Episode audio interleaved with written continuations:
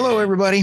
Everybody's been talking about COP28, but have we forgotten what the most important way to get to net zero is? Well, I tell you what, I happen to have an old friend of the podcast, and we have had so much fun in the past. I'll tell you what, I love this line in her paper from the Alliance to Save Energy. It is demand is the new supply, affordable grid stability through demand side solutions. We don't ever talk about this. And I've got the Paula Glover here. Thank you, Paula, for stopping by the podcast. No, thank you so much for having me. And thank you so much for reading our white paper. So much appreciate oh, that. Yeah. I'll tell you what, I I love the uh, Alliance to Save Energy because we forget what if you save it, you don't got to make it. Right. That's literally the message, right? That there are two sides of this equation for the transition. One is supply. That's where are we going to get our energy from? Is it going to be all electric? Is it going to be gas, nuclear, oil, a mix, hydro, hydrogen, renewable gas? Um, but we don't talk about the other piece, which is that you don't actually have to use all of it and that there is so much that we can get in saving our energy before we ever have to build or burn something to create more energy. You know, I met you when you were at um, the um, ABE, the American Association of Blacks in Energy. And I, I can't believe that you we've known each other for this couple years on that. And you're just got back from COP. You delivered this message at, at COP. Tell us about that. Yeah. You were there 10 days. I was there for 10 days and had the opportunity to participate, um, either moderate or speak on panels with just all kinds of partners. So companies like Carrier, um, but I also had the opportunity to moderate a panel for the European Union, the European Commission, um, and to participate in a panel wow. um, as part of America's All In. So a lot of opportunity to talk about efficiency, but I will say what was most exciting about COP, um, and so we're, we're going to give you yep. the headline at the beginning and at the end, um, is that we had over 120 countries at COP pledge to not only triple their renewable generation, but more importantly, to double their energy right. efficiency, to lean in on energy efficiency and to double that um, wow. year over year, 4% year over year till 2030. And that is huge to go from what I call the first fuel that no one ever talks about to literally be the headline. Right. And the headline early on, this was 100 and I think in excess of 120 countries 117 who had signed by last Sunday. And by Tuesday or Wednesday, we were at 122 countries. And so that oh, cool. actually super significant. And, and, you know, our administration, we're making big investments in efficiency already here in the States. And so it's an opportunity right. for us to show what leadership looks like, to show the rest of the world how do you use carrots and sticks to get this work done, um, but also to recognize that saving and not wasting is part of our culture. It's the basics of what we think about as people. Yeah. And so efficiency, um, not just around power, but also around water should be a tenant that oh, we should yeah. be focusing on first. And then we should be doing all the other things. Um, you know, so oftentimes people will hear me say that this transition, climate change is not a problem we can build our way out of. We are going to have to do some oh, no. things. Um, and each of us has an opportunity um, as individuals, as small businesses, as households. And we each have an obligation, I think, to use what we right. need, but not to waste. Right, because we don't want to for it, and we don't want other people to pay for it. Go ahead. You didn't fly in on a private jet, did you? Sorry, uh, Paula. No, I did not. I did not fly on a private jet. I've never been on a private jet. but you know, uh, well, that's so cool. Like, uh, were you able to visit with so many different people? There were 70, over 70 to 80,000 um, people there. Yes, over 70,000. I think the numbers on the ground were closer to 100. So um, it was an incredible experience because wow. it was truly global in nature. Um, and to be in right. a place like Dubai, where certainly there's a lot of attention on Dubai because it is one of the right. The Emirates is one of the largest oil producing countries in the world. But it is also a, um, what people may not may or may not know about the Emirates is that um, in UAE, I think it's about eight percent of the people who live in UAE are actually native Emirati. 90 plus percent of the folks who live there are from over 200 different countries. And so it's a How cool is that? city. It's a it, yeah, it was a global city. Um, so and twenty five percent of their power, Paula, is from the new nuclear reactor that was Yes. built on time Yep. and on budget. yes, Wow! yes. Why can't And we do so, that? you know, they are focused right on um, energy, on AI, on technology. Um, but also, I think what was clear is thinking about how do they transition as a nation and still be leaders in this space. Oh, Um, and what does that look like when we Yeah. have a phase out of fossil fuel? And eventually, I think we will have a phase out, irrespective of what the final language is. I'm going to, I have to believe that collectively we understand that that has to happen. What that Right. timing is, I don't know. Is it going to be 2030? Probably not. Is it going to be 2050? I don't know. Um, but it, it absolutely is going to have to happen. And I think you know that was one of the things that you know certainly i took from cop but some of the other things that i took and i will share one thing that i found really interesting because it was something i did not know um, was What's the that? impact that our healthcare system has on climate right so we we often talk about the impact that climate has on our health higher rates Right. of asthma um, lost productivity um, students not being able to go to school like we understand like Right. the smog NOx, pollution the Yeah. impact on our health. What we don't necessarily fully appreciate, and this came out um, from one of the presenters at COP, was that if you look at the buildings and the transportation and all the things that we need to hold up our healthcare system globally, it's Oh. also a major emitter of carbon, right? The buildings Wow. are specialized, things that have to be built right. We have to make sure that all the equipment is clean and sterilized, right? So they you, in a hospital, you have to be extra sure of that stuff and extra careful. Um, you have to have um, helicopters at the ready if you need to transport a patient. Um, you have to have ambulances at the ready.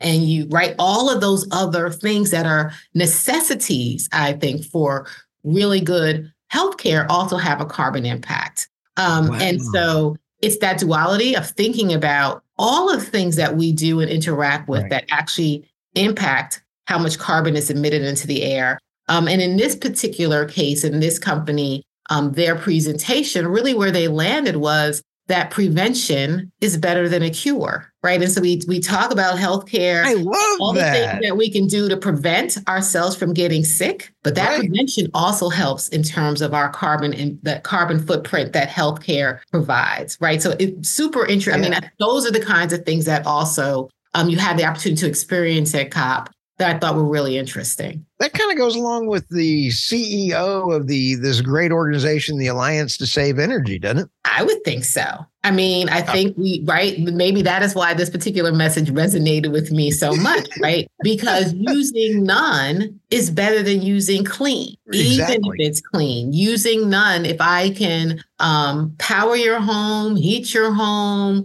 and you use less, who would not be happy about that? Um, And what we you know, the it necessitates nece- we, we necessitates that climate necessitates um, us, I think, leaning in on um, efficiency, but I also think demand does. Um, Right. we are talking about electrifying our economy, which means that we are going to be using more power. Um, and we Right. need to do that without building more stuff, right? Everything has an impact. Everything, if it's solar, if it's wind, Yeah. everything has some sort of environmental or ecological impact. And so we do have to figure out while we want to electrify and, and electrify more things, um, we still need to figure out how we use less.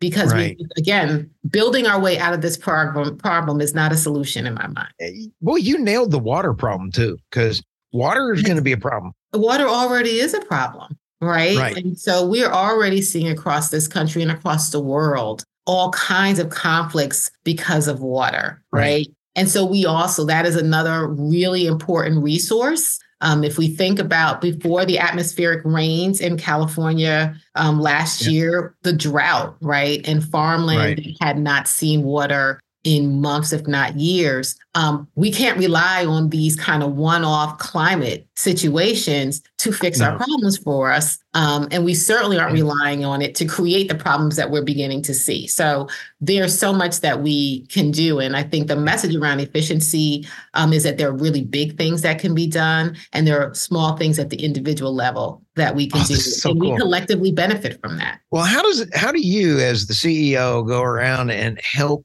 manufacturers make better stuff or how's the alliance articulate that because yeah. wouldn't that be a huge thing uh, it's one thing to put in a light that automatically turns it off so i don't have to yell at my wife i mean so that she doesn't yell at me so i mean it it, it makes sense to have the automatic stuff yeah. But that seems to be an easy. How do we get that to uh, the average bear that can't afford that?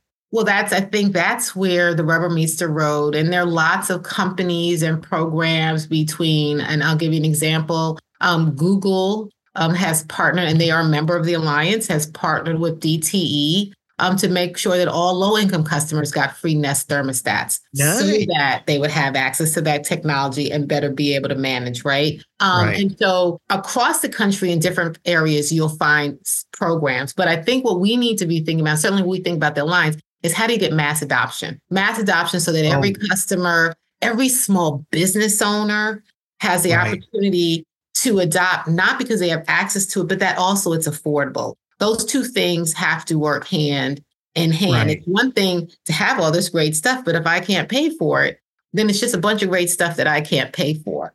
Um, right. I think the good news is that between the rebates that have been built into the bipartisan infrastructure law, as well as the IRA, the tax credits that are there, um, the investment money that's coming out of the Greenhouse Gas Reduction Fund, um, the CHIPS and Science Act, which is really focusing on manufacturing. Like right. the administration is trying to, I think, hit all of the different levers that we need to be hitting to ensure that we have a smooth transition. Have we got right. it all right? I don't know, but I if, I wouldn't be surprised to hear that we didn't um, because there, right. you don't know what you don't know. Um, and so it is about how do we get people information and talk about it enough um, right. so that they want to adopt it. At the same time, and more directly to your question, I think you would find that there are lots of companies that are really already invested in new technologies and invested in trying to figure out what they can do to lower their costs, lower their carbon emissions.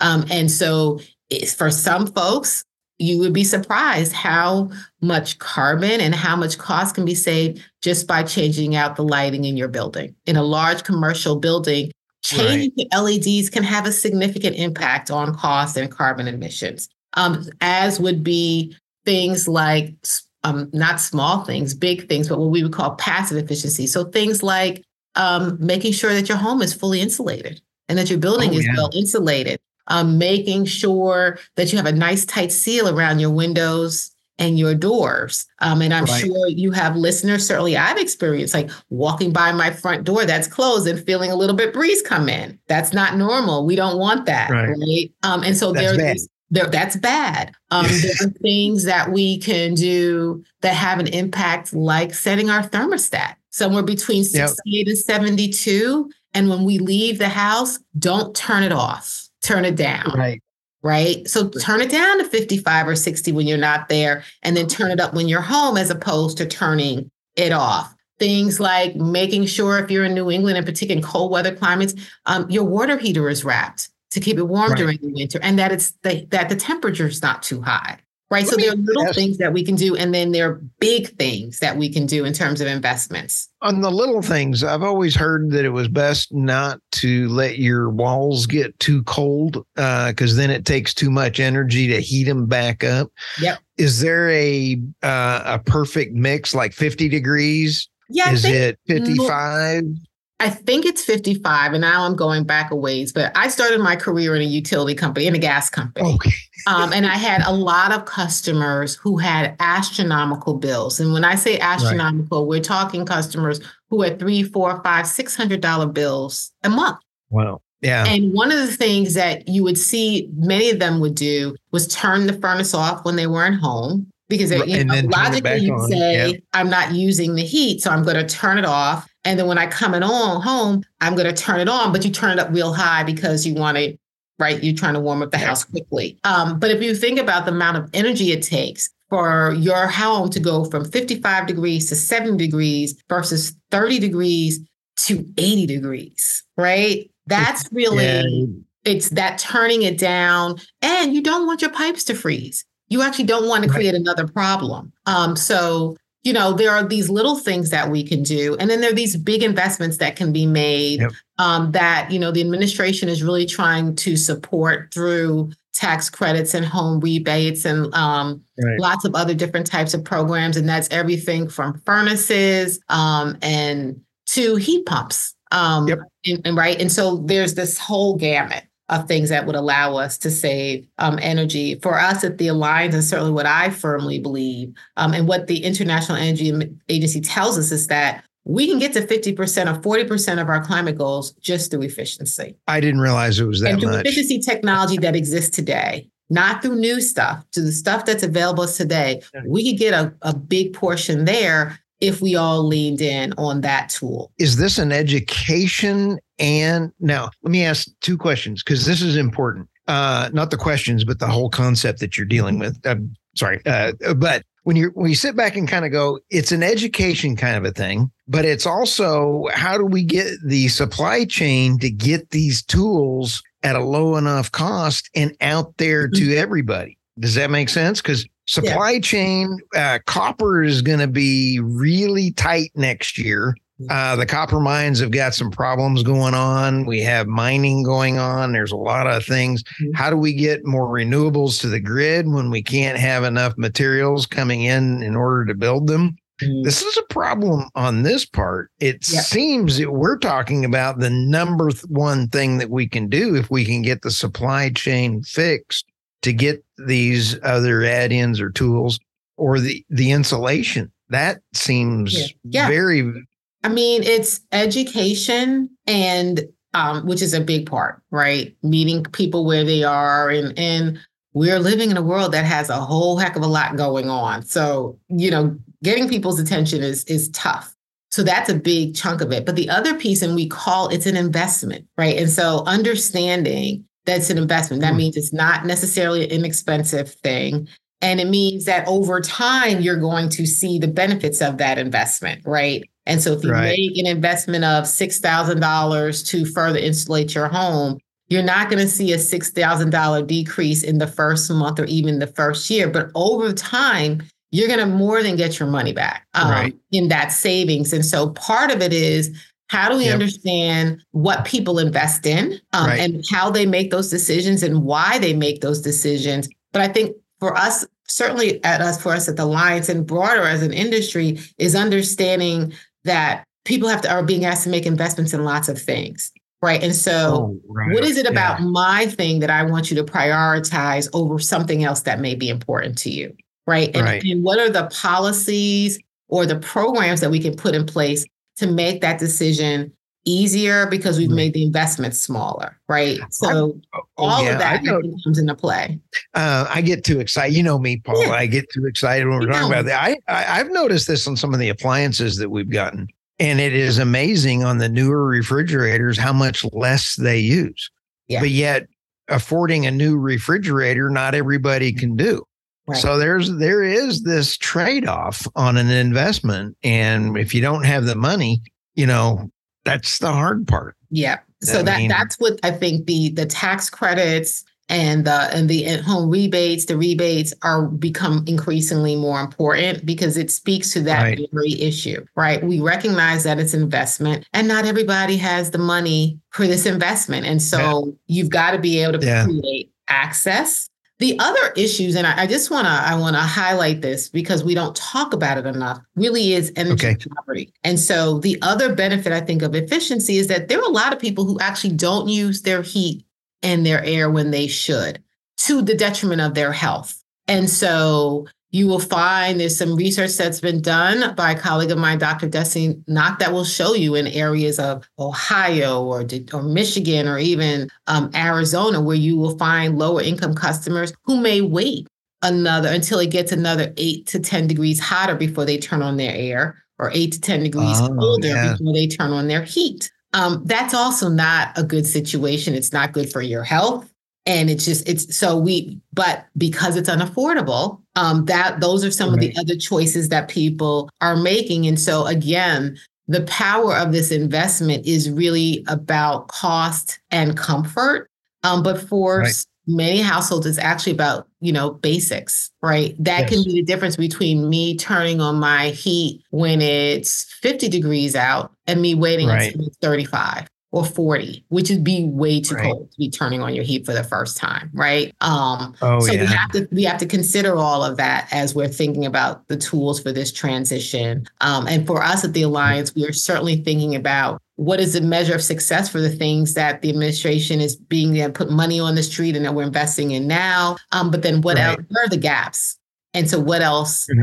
do we need because we have um, a very aggressive goal to meet climate and we actually don't have a lot of time you know uh, it is no. 2024 uh, 2023 yeah on the uh, not not only on that but we've got to sit back and say I, I had a, a, a, brilliant idea, and I think I just saw world peace uh, with this one, or okay. I sounded like Miss America there for a moment. But uh, when we sit back and think, oh, wait a minute, we've got these, the power companies seem like they would be in the perfect spot to be able to get this because they're having some serious problems keeping the grid. We talk about grid stability you would think that those guys would be the ones to really want to cut down on power.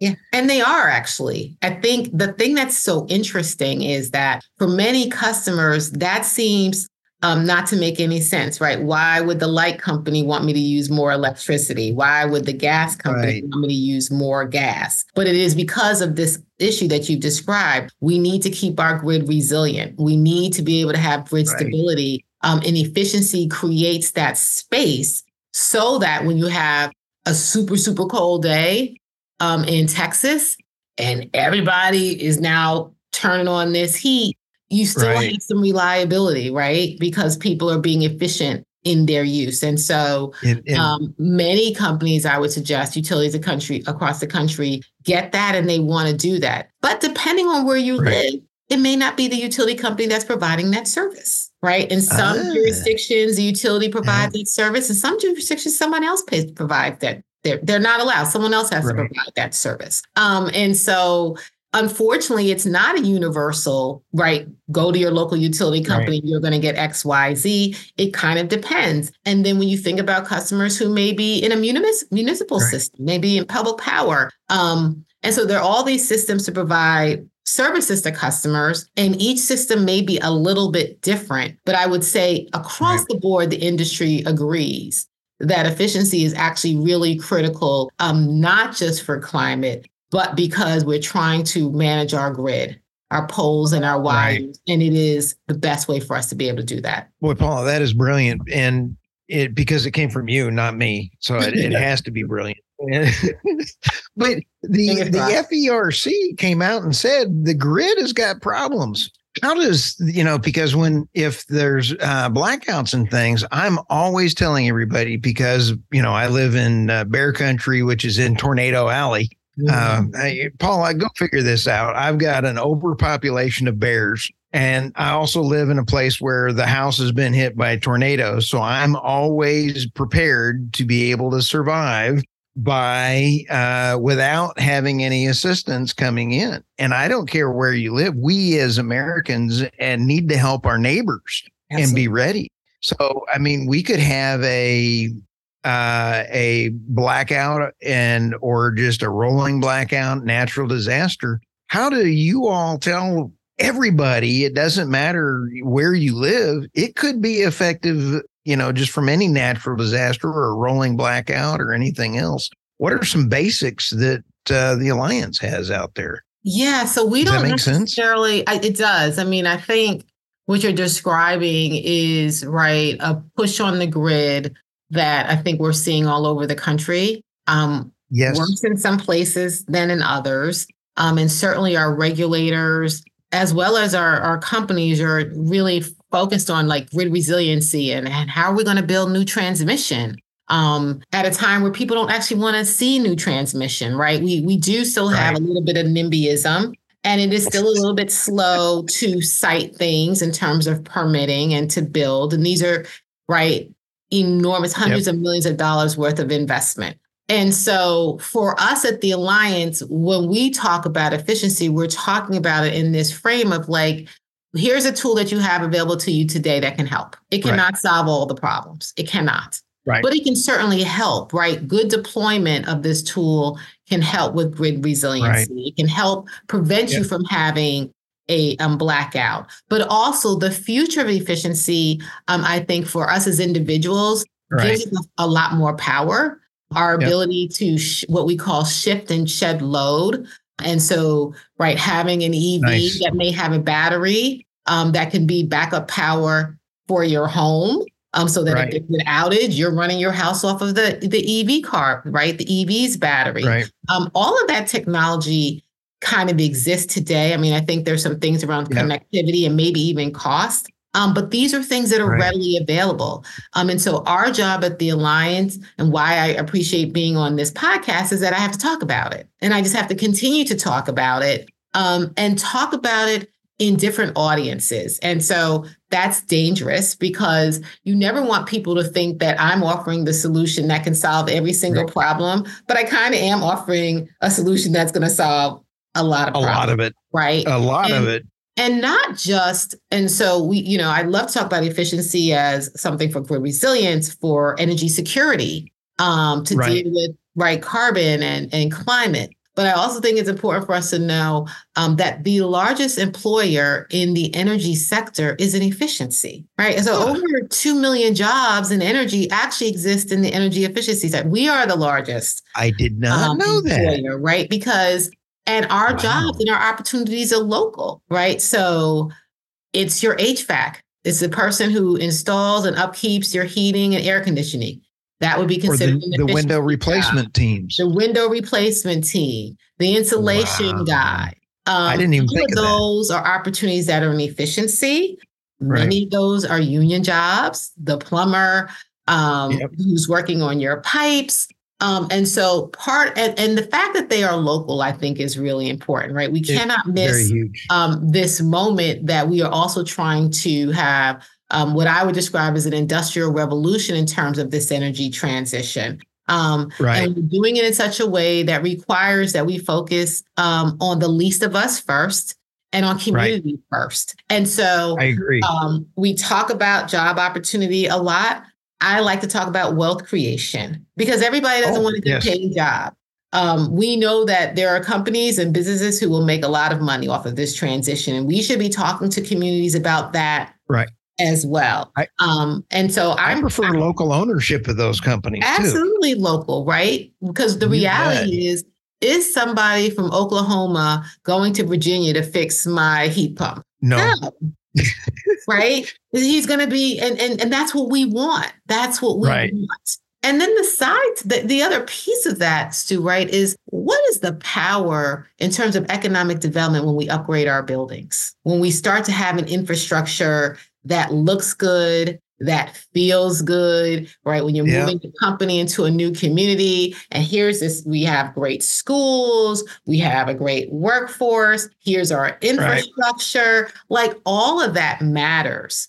Um, for communities. And I think right. the, the story of efficiency is that we can effectuate all of those changes. all of great? that has something to do with us. And so that's why I'm so excited about it. Right because I can't solve every problem, but I think that I could probably solve a whole bunch of them. You can't solve every problem, but you touch every problem. Yeah. I'm serious. You cross paths with every problem, Paula. Absolutely. That's huge. Absolutely. Well, because I think for for us at the alliance, right, um, we're we can truly be fuel nat- neutral. Yeah. If you have natural gas in your furnace, I want you to have the most efficient natural gas furnace you can possibly have if energy agnostic. Energy agnostic right? If you have to use I, when i lived in connecticut i had an oil burner. Right. If you have to have an oil burner i want that to be the most efficient thing that's at least using the right? best lowest sulfur uh, oil. Absolutely. absolutely. And i want you to be in a home that is well ventilated and well insulated. So use less of it. This is so cool. Right? Okay. All of that is tied together. I got to confess my sins here. And, okay. you know, so we can pretend we're in a confessional here. Michael and I have had our podcast for three years. And I haven't talked very much. This is maybe my second conversation on energy savings uh, and actually doing this. That's how sad this is. I can tell you how much problems around the world who's doing what, political this, or how many wells, or how many coal plants. This is sad. This is really sad that this could impact just about everything else even more. It really could. And it's technology driven. I think, um, you know, as an industry, you know, we often want to talk about we're not a sexy industry or, you know, we are not yeah. snazzy or like whatever all that is. Um, but we are a, t- a techno- technological industry, right? And so right. the idea, um, and I don't know that people know this, right? But we, but I have colleagues yeah. who have companies that you know everything is can be censored in your building. So not only right. will I know um, what rooms you're in in a building, but right. who's using what space and when they're using that space and is, how much time. and you can shift right how where um where your lighting is and what lights yep. are on and off, how you're thinking about your heating and cooling based yep. on the occupancy of a building. That's all sensors, right? Um, we have a member um, at the Alliance Willow, they build digital twins. Um, and so um, what they're digital, able to do, a digital yeah. twin, which is like a digital map of every piece of technology in your building or your lighting, your cooling, oh. your heating, your water. Wow. Um, and how things are plugged in or plugged not plugged in. Um, one of their um, customers is a Dallas Fort Worth airport. Oh, and just in um, I think a very short period of time with one airline, um, and understanding how planes that come into the jet bridge and whether or not you plug that plane in to use the power right from the building, or are you keeping this plane running? Um, or are you plugging into a portable generator? And one of the yeah. things that they learned was that a lot of times um, the plane wasn't being plugged in, right? It was it was still operating on fuel. There was a concern right. about turning it off and powering it back on and, and all that technological.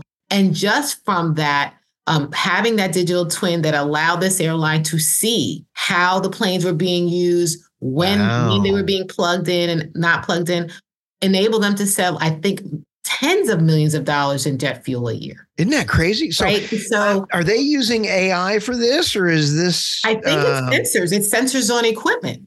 Um, but, but they're the also data, moving the direction of AI and using some predictive analytics of understanding like behaviors yeah. once you have all of that data. Um, and so that's just to say that efficiency is the hard stuff, right? It, it, yeah. it the insulation, it's the windows, it's the doors, but it's also the smart meters. Right.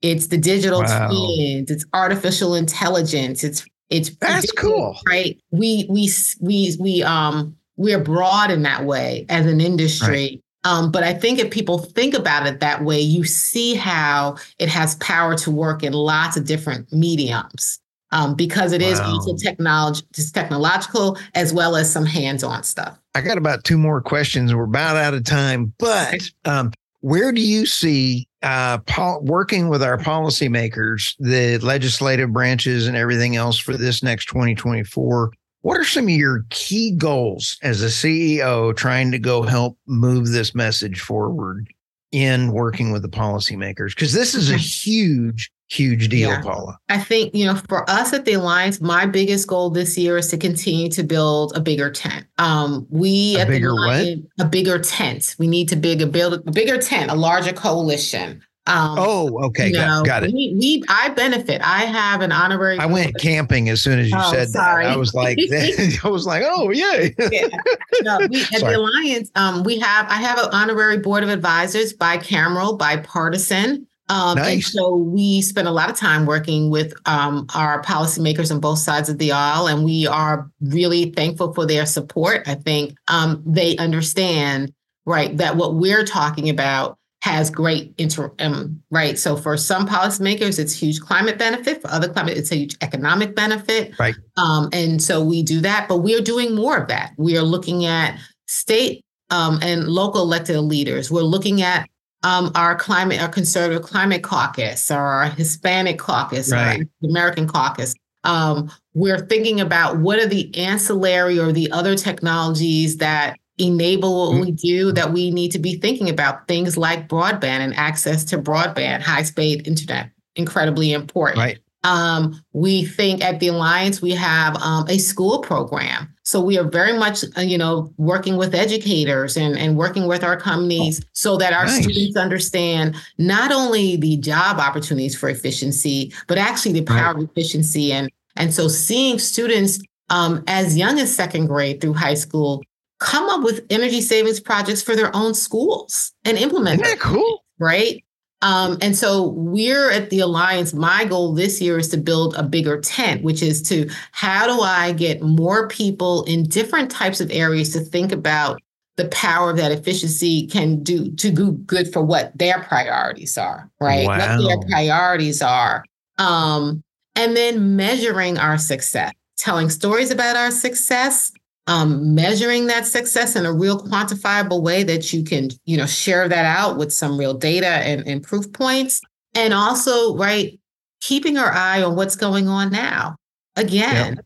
hundreds of bi- billions of dollars that are going to be invested um, in efficiency right. and manufacturing that's starting to come out now over the next several years. Um, and our role at the Alliance is to, to one, understand how that money is being invested and make sure um, that we measure the success of those investments so that those investments are reflective of what our desires are, not in 2030, 2040, 2050 when our time is up, but in right. 24, 25, 26, 27, so that we have the ability as an association to think right. about are there areas that we need to pivot? Yep. Um, do we need to be more creative about the tools and the technology? But we, um, over this year and coming, are constantly just looking behind our shoulders and keeping track of what we're doing in real time. Nice. And you know, you got to have the broadband in order to help get the real time to that home.